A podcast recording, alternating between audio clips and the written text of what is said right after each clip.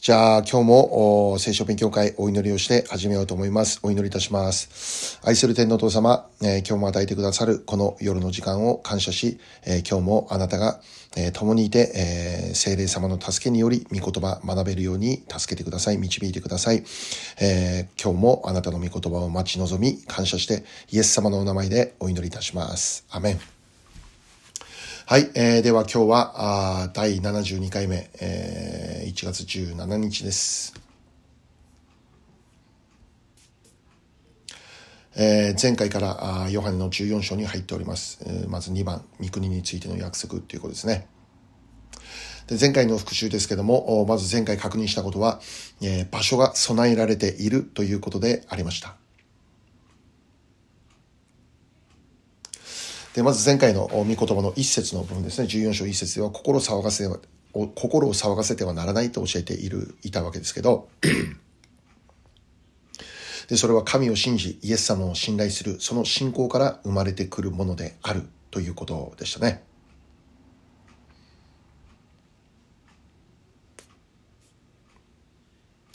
私たちの人生には心を騒がせてしまうような出来事次々に起こるのでありますけども、しかし私たちは心を騒がせないでと言ってる。なぜなら神様信じ、イエス様を信頼する、その信仰の中で生きるものであるから。また何よりも私たちには希望があるんだと。それは御国という希望である。二節からの御言葉を見れば、イエス様は御国を準備しているこの御国で私たちが住むべき場所を準備していると教えていたわけですね。まあ、それを現在イエス様が準備しているというんです。私たちが御国でいるべき場所、住む場所。私たちが覚えることは、この世の人生が全てではないのだということ。この世ではもしかしたら不当な扱いを受けてしまうかもしれない。不公平と思えることを受けるかもしれない。不利益を被ることあるかもしれない。私たちはその中で心を騒がせる人ではないんだということ。なぜなら神を信じているし、イエス様を信頼し、また何よりも私たちには御国という希望が与えられているからなのだということですね。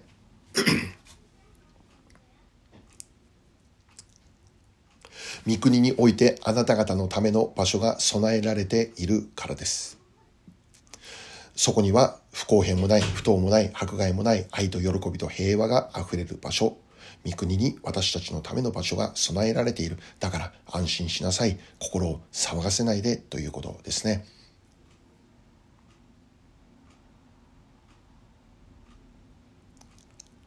この世において私たちが場所を備えようと思うなら、多くの労苦が伴います。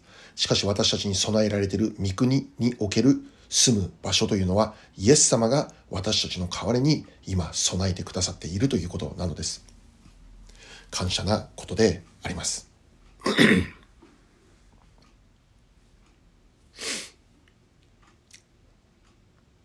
またもう一つ確認したことは、また来ると約束された。再び来ると約束されたイエス様についてでありました。3節に注目する言葉がありました。また来るとイエス様言ってるわけですね。十字架と復活の後、イエス様は天の御国に挙げられました。そこで私たちのために場所を備えてくれている。しかしイエス様は永遠にそこに居続けることではなくて、私たちのための場所を備え終えたならば、また来るよと教えているわけです。何のためにまた来るのか、私たちを迎えるためだと。そしてイエス様が備えた場所に永遠に私たちを置くためであるんだと。そのためにイエス様は再び来ると教えているのです。イエス様の再臨ですね。私たち信仰者とは、また来るイエス様を待ちの待ち望みながら生きる人であります。しかもイエス様来られるその時を待つということは私たちにとって喜びであり、祝福であり、えー、待ち望むべきものである。で、まあそのことについて前回いくつかの聖書箇所を読みながらですね、えー、再臨というのは私たちにとって慰めであり、希望であり、待ち望むべきものであり、私たちにとって喜ぶべきものであるということを確認いたしました。目視録の一番最後の聖書箇所でしたね。アーメン、主イエスよ来てください。マラナタね。アーメン、主イエスを来てください。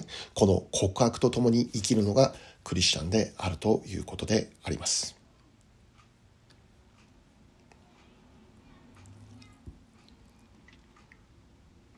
はい、じゃあ今日、カッコ3番に入りましょう。道、真理、命、イエス、キリスト、ヨハネ14章4節から6節まで、えー、まず読みたいと思います。ヨハネの14章4節から6節まで。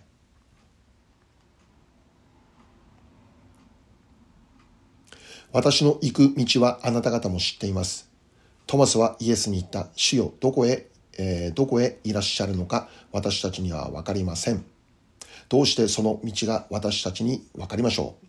イエスは彼に言われた。私が道であり、真理であり、命なのです。私を通してでなければ誰一人父の身元に来ることはありません。アメン。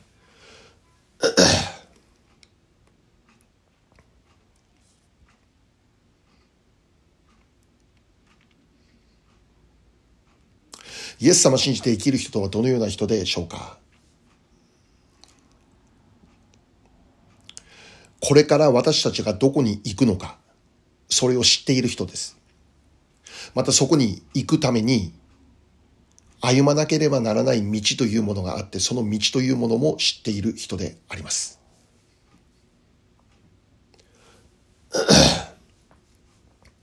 私たちがどこに行くのか知っている人、またそこに行くために歩まなければならない道がどういうものであるのか、どういう道であるのか、それを知っている人であるということですね。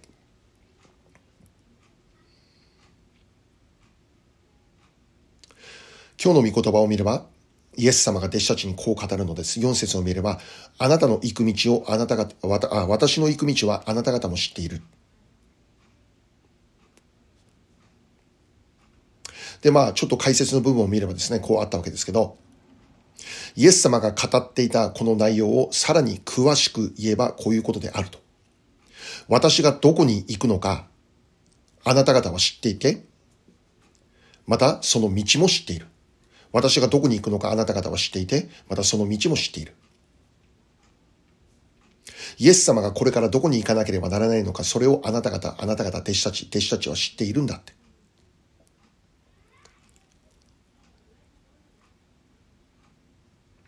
で、この弟子たちに対して、あなた方はこれからイエス様がどこに行くのかを知っているというんだ。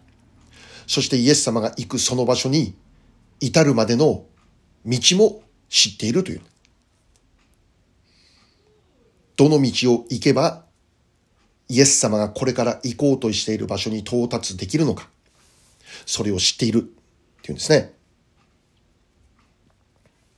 で、感謝のことは、現在イエス様を信じて生きる私たちは、それを知っている。それを悟ったということですね。具体的にどういうことでしょうか？イエス様が行かれる場所、それは御国であり、また御国に至るまでの道。とは、イエス・キリストご自身。イエス様が行かれる場所、御国であり、そして御国に至るまでの道というのは、イエス・キリスト、イエス・キリストこそが道そのもの。6節をもう一度読んでみましょう。14章6節イエスは彼に、あイエスは彼に言われた。私が道であり、真理であり、命なのです。私を通してでなければ、誰一人父の身元に来ることはありません。アメン。はい。私たちはこの御言葉、6節この御言葉、この内容を信じてクリスチャンとなることができたわけですね。イエス様が道、真理、命である。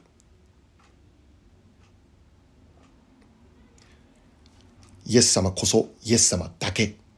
イエス様という道を通ることによって、父父の身元に導かれる。つまり天の御国に至ることを教えているのです。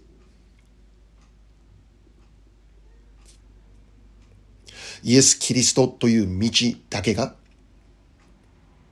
御国に至る道であると。それ以外にはありません。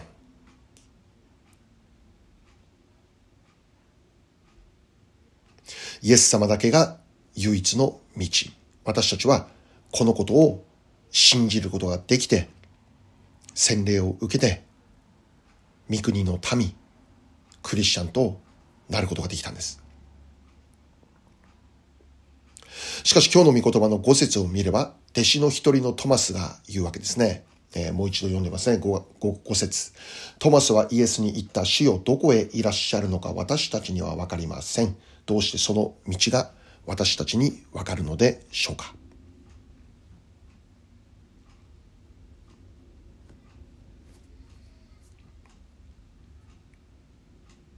トマスはわからないって言うんですね。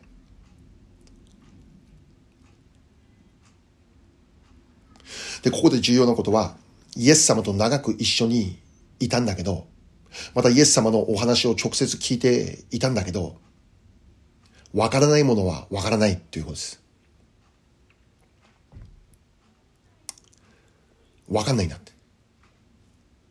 そしてトマスの反応というのは決してこれは不思議な反応ではなくて、全く普通の反応であるということです。普通はわかんないんです。三国のことを語られても、この地上のことしかわからない私たちにとっては本来ならば全く理解不能な言葉であるということですね。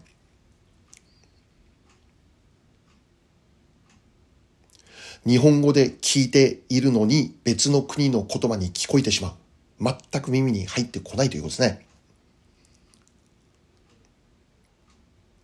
僕先生がどれだけ熱く、もう唾を飛ばしながらお話ししてもね、全く耳に入ってこない。ね。私自身も初めはそうだったわけです。教会に通いながらね、なんとか理解しようと思って、牧師先生の話を今日こそはと思って聞くわけですけど、結局何言ってるのかさっぱりわからない。自分が頭悪いからそうなのか。あ、でもそうでもなかったね。みんなわかんない。理解できない。ね。言語の問題でもない。ね。何が問題なのか、霊的な問題なんです。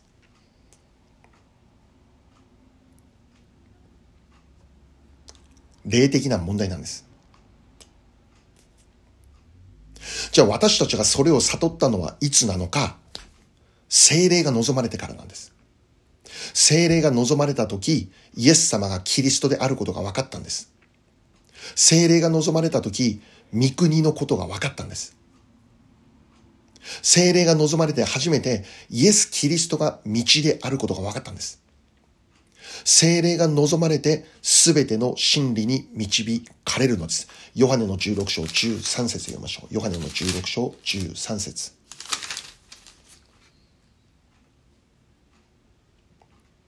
ヨハネの16章13節しかし、その方、すなわち真理の御霊が来ると、あなた方をすべての真理に導き入れます。御霊は自分から語るのではなく、聞くままを話し、またやがて起ころうとしていることをあなた方に示すからです。アメン。真理の御霊が来るとあなた方をすべての真理に導き入れます。私たちが理解できたのは御霊の働きによるということなのです。だから信じることができたということも結局は神様からの贈り物なのです。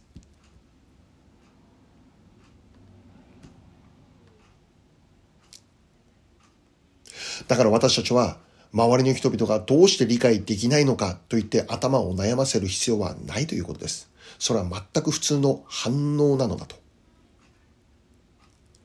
目に見えることしか私たちはわからないんだから、この世のことしかわからないんだから、御国の言葉を語られても理解できるはずはないんだと。イエス様の弟子として生きていた人物もわからなかった。わからなかっただけじゃなくて、ある別の一人の弟子はイエス様を裏切って金で売ってしまうということまでしてしまうということですね。これが私たち人間の姿なんです。わからないんです。神様のことを知ろうとしても人間的な努力では不可能であるのです。しかしそこに精霊が望まれるとき、その人は御国の人として変えられるんです。聖書が見える。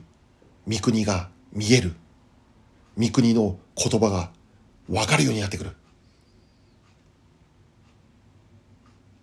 だから現在私たちが信じる者として生きているということは、これは本当に感謝であり、すごいことなんですよね。これこそ神業なのです。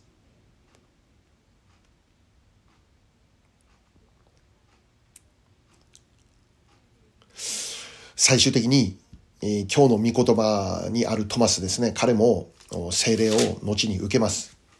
で、キリストの弟子として立派に宣教の働きを行う者として変えられていくんです。まあ、伝承によるならば、あキリストの死後、このトマスはですね、えインドの地まで行って、福音宣教の働きを行ったと言われています。確かインドの地にトマスの墓があるみたいな、そんな話も聞いたことありますね。本当かどうかわかんないけど。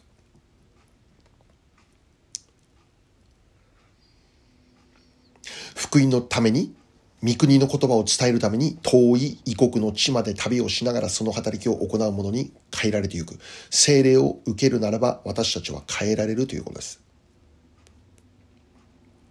だから私たちに本当に重要なことって何かったら、精霊が望まれるようにって祈ることなんです。誰かの救いのために精霊が望まれるようにって祈ることなんです。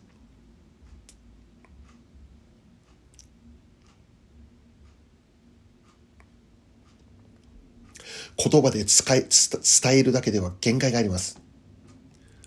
そこを超える働き、精霊の働きがなされるように祈ることが本当に重要なんです。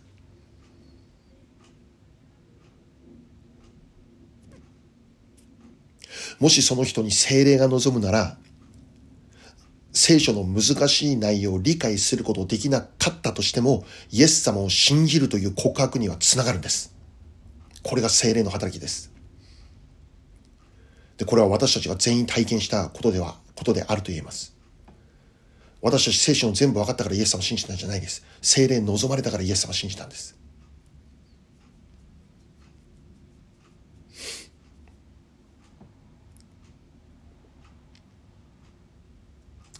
まず精霊を受けなければならないんです。そこから私たちの救いというものが始まっていくんです。そしてその次に理解へとつながるんです。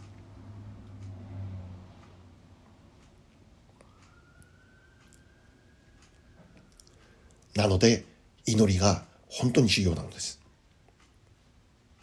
祈る教会に精霊は望まれます。精霊様のある場所に神様は人々を送ります。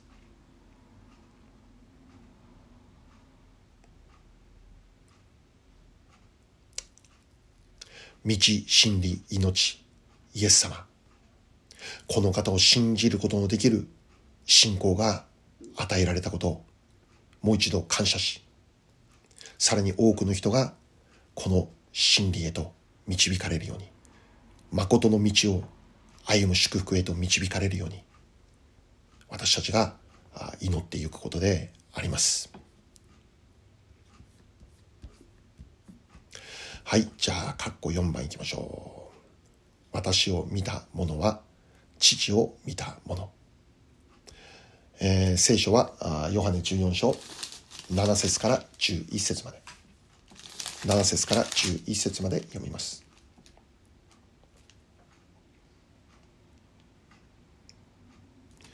あなた方はもし私を知っていたなら、父をも知っていたはずです。しかし今やあなた方は父を知っており、またすでに父を見たのです。ピリポはイエスに言った。主よ私たちに父を見せてください。そうすれば満足します。イエスは彼に言われた。ピリポ、こんなに長い間、あなた方と一緒にいるのに、あなたは私を知らなかったのですか？私を見た者は父を見たのです。どうしてあなたは私たちに父を見せてください？というのですか？私が父におり、父が私におることをあなたは信じないのですか？私があなた方に言う言葉は私が自分から話しているのではありません。私のうちにおられる父がご自分の技をしておられるのです。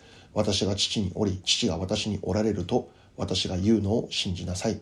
さもなければ技によって信じなさい。はい。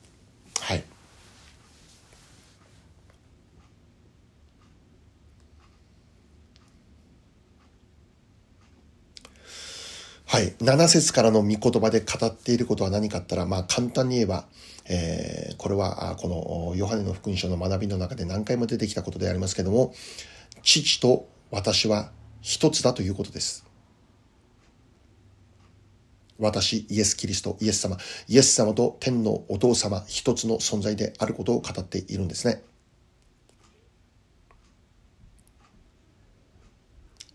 三位一体の概念概念ですね。分かれた存在だけど一つである。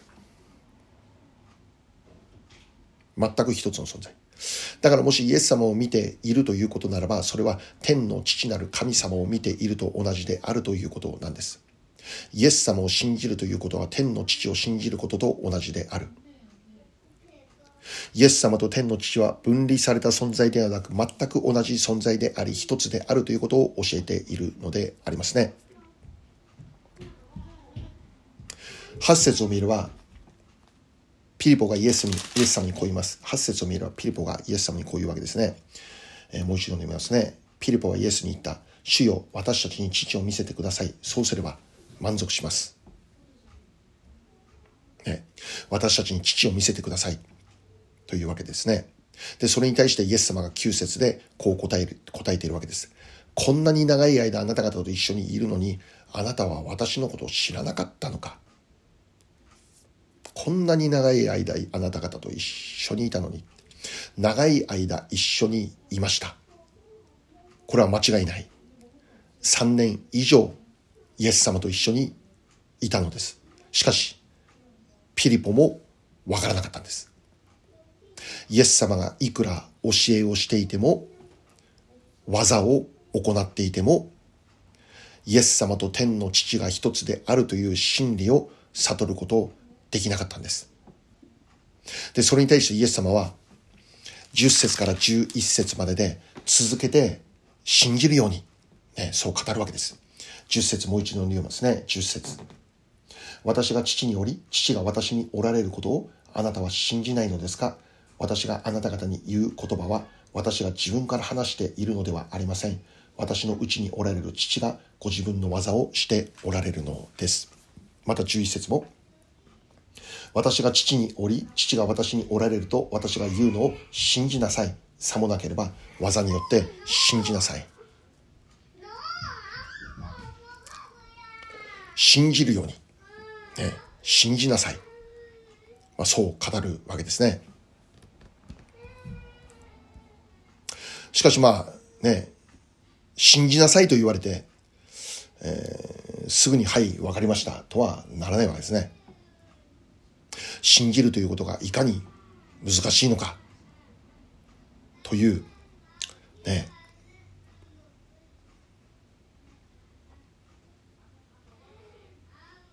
で11節をもう一度見ればさもなければ技によって信じなさいというねイエス様が今までどのような技を行ってきたのかそれらの技を見れば信じれるだろうと。病が癒され、盲人の目が開いて、耳の聞こえないもの聞こえるようになって、水の上を歩く奇跡もあって、5つのパンと2匹の魚の奇跡もあって、水がブドウ酒に変わったり、死んだラザロが生き返る。これらの技を見るとき、イエス様がどのようなお方であるかがわかる。このお方こそ、まさしく神様である。それがわかる。天の父と一つだと言っている意味もわかるだろうと。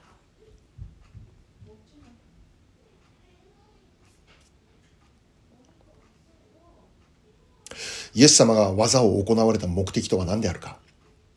それはもちろん、まあ、人々を癒したり、救うためでありました。助けるためでありました。しかし、それ以上にその技を通して、ご自分がどのような存在かを明かしされていたということです。イエス様こそ神の送られた御子であり、キリストである。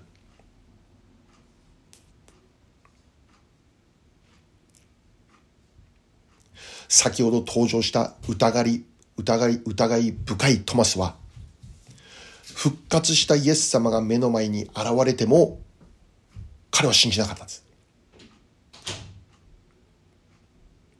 復活したイエス様が目の前に現れても、信じなかったんですその時にもイエス様言ったのは、信じないものにならないで、信じるものになりなさいと言ったんですね。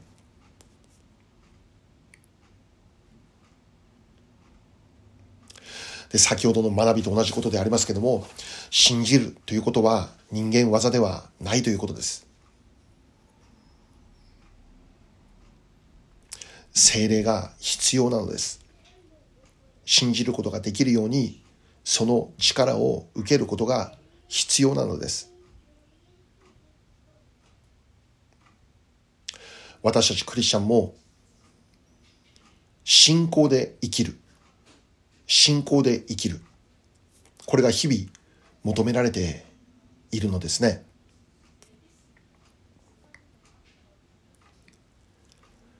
ローマの一章十七節ローマの一章十七節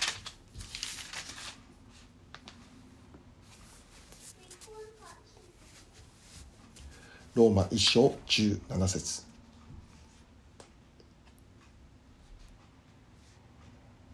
ローマ人への手紙一章十七節ですね。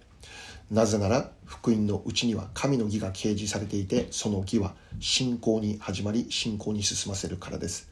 義人は信仰によって生きると書いてある通りです。義人は信仰によって生きる。イエス様信じて救われて義とされたもの。それは信仰によって生きるもので信仰で始まり信仰で生きていくものである。しかしそのために日々重要なポイントだポイントとなるのが精霊を受けることなのです。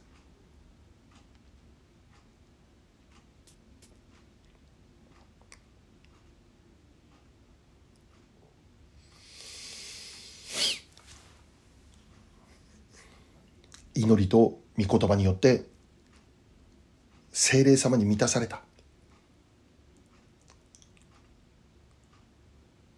そういう日々が与えられるように願っているのでありますね。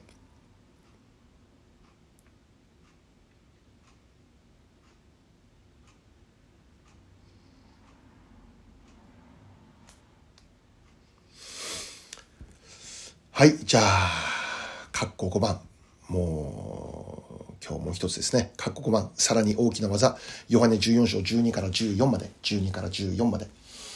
誠に誠にあなた方に告げます。私を信じる者は私の行う技を行い、またそれよりもさらに大きな技を行います。私が父のもとに行くからです。また私はあなた方が私の名によって求めることは何でもそれをしましょう。父が子によって栄光をお受けになるためです。あなた方が私の名によって何かを私に求めるなら、私はそれをしましょう。アメン。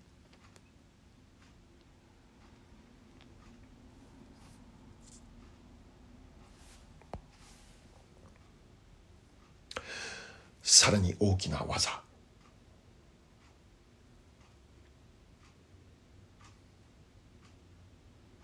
はい、ここで注目することが書かれてありますね。イエス様を信じる者は、イエス様の行う技を行う。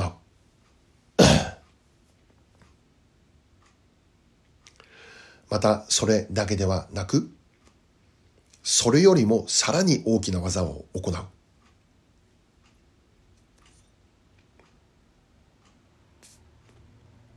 実際聖霊を受けた弟子たちは世界宣教の扉を開いていくことになります。違法人の地にまで出て行って、それぞれの地でリバイバルが起こっていくという体験をするようになるということですよね。イエス様の時代にはなかった宣教の扉というものが開かれ続けていくのが弟子たち、精霊様が望まれた弟子たちに起こっていったことであります。マタイ11章5節見ましょう。マタイ11章5節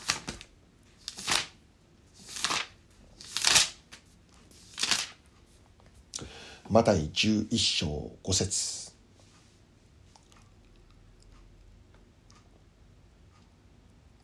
目の見えないものが見、足の泣いたものが歩き、サラートに侵されたものが清められ、耳の聞こえないものが聞き、死人が生き帰り、貧しい者たちに福音が述べ伝えられている。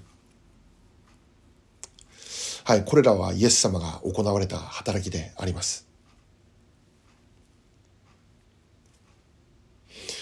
イエス様を通してこれらの技が3年半の間あらゆる場所で起こっていきました。また同じように聖霊を受けた弟子たちを通してこれらの技がイエス様が天に上げられた後にも起こっていったということなんです。聖霊に満たされた弟子たちを通して歩けなかった者が歩くようになりました。パウロという人物が現れ彼を通しては死んだ青年が生き返るという技も起こりました。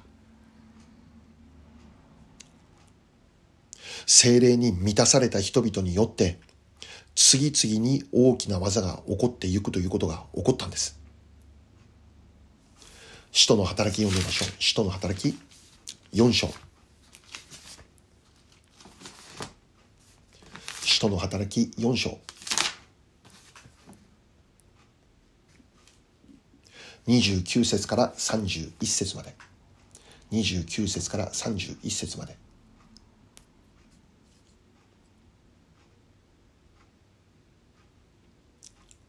使徒の働き4章29節から31節です。主よ今彼らの脅かしをご覧になりあなたのしもべたちに御言葉を大胆に語らせてください。見手を伸ばして癒しを行わせあなたの聖なるしもべイエスの皆によって印と不思議な技を行わせてください。彼らがこう祈るとその集まっていた場所に場所が古い動き一同は精霊に満たされ神の言葉を大胆に語り出した。アメこれは弟子たちの祈りでありました。彼らの祈りとは御言葉を大胆に語ら語らせてください。癒しの働きが起こるように、印と不思議な技が行われるように、単に御言葉を語る人にさせてくださいだけではなくて、イエス様が行ったと同じように癒しが起こったり、印と不思議が次々に起こるという祈る祈りを彼らはま捧げていたわけです。注目することは今読んだ31節彼らがこう祈ると、その場所に精霊が激しく望まれるんです。何を教えているのか、神様の御心にかなう祈りであったということです。神様の御心にかなう祈りであったのです。ヨハネ14章に戻りましょう。ヨハネ14章に戻って、もう一度13節14節読みます。12節でさらに大きな技を行います。私の行う技を行い、またそれよりもさらに大きな技を行いますと言った後に13節14節また私はあなた方が私の名によって求めることは何でもそれをしましょう。父が子によって栄光をお受けになるためです。あなた方が私の名によって何かを私に求めるなら、私はそれをしましょう。同じことを2回もイエス様繰り返すわけですけど、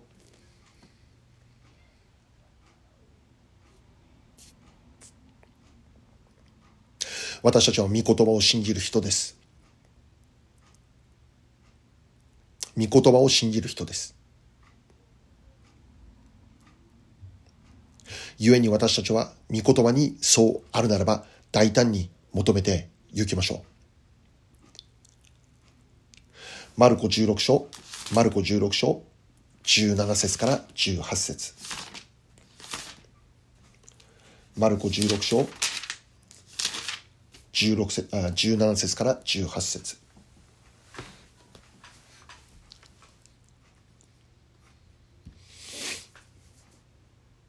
マルコ16章17節18節信じる人々には次のような印が伴います。すなわち、私の名によって悪霊を追い出し、新しい言葉を語り、蛇をもつかみ、たとえ毒を飲んでも決して害を受けず、また病人に手を置けば病人は癒されます。アメン。誰に言われている御言葉でしょうか？誰が対象として語られている言葉でしょうか？信じる人々。信じる人々には次のような印が伴うと聖書が約束している内容であります。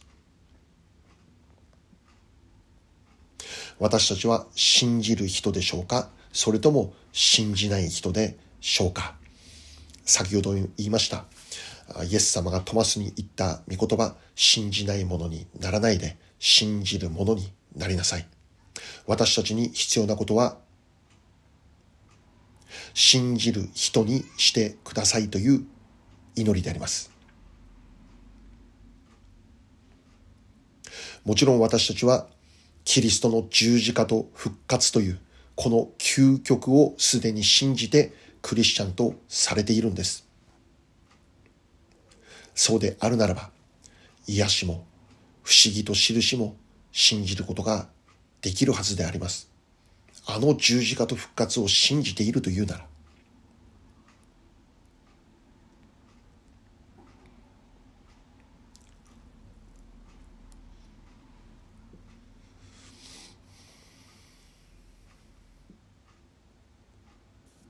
もし信じることができないならば何が原因でしょう？自分の力で信じようとしているからです。自分の力で信じようとしている。つまり自分のわかる範囲だけで信じようとしている。自分の理解の中だけで信じようとしている。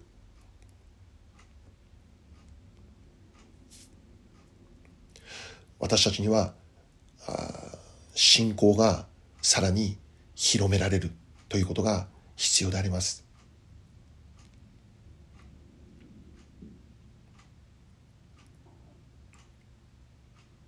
そしてこれは第第第一コリント12章にある通りに信仰とは御霊の賜物です。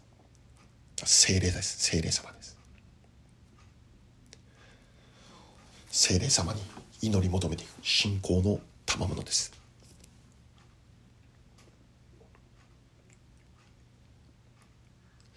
私たちに必要なのは信仰です。技が行われる信仰です。私たちはこの信仰をこれからも貪欲に求めていきたいと願うのです。求めなさいってイエス様が言われるからです。だから私たちはこれからも求めていきたいのです。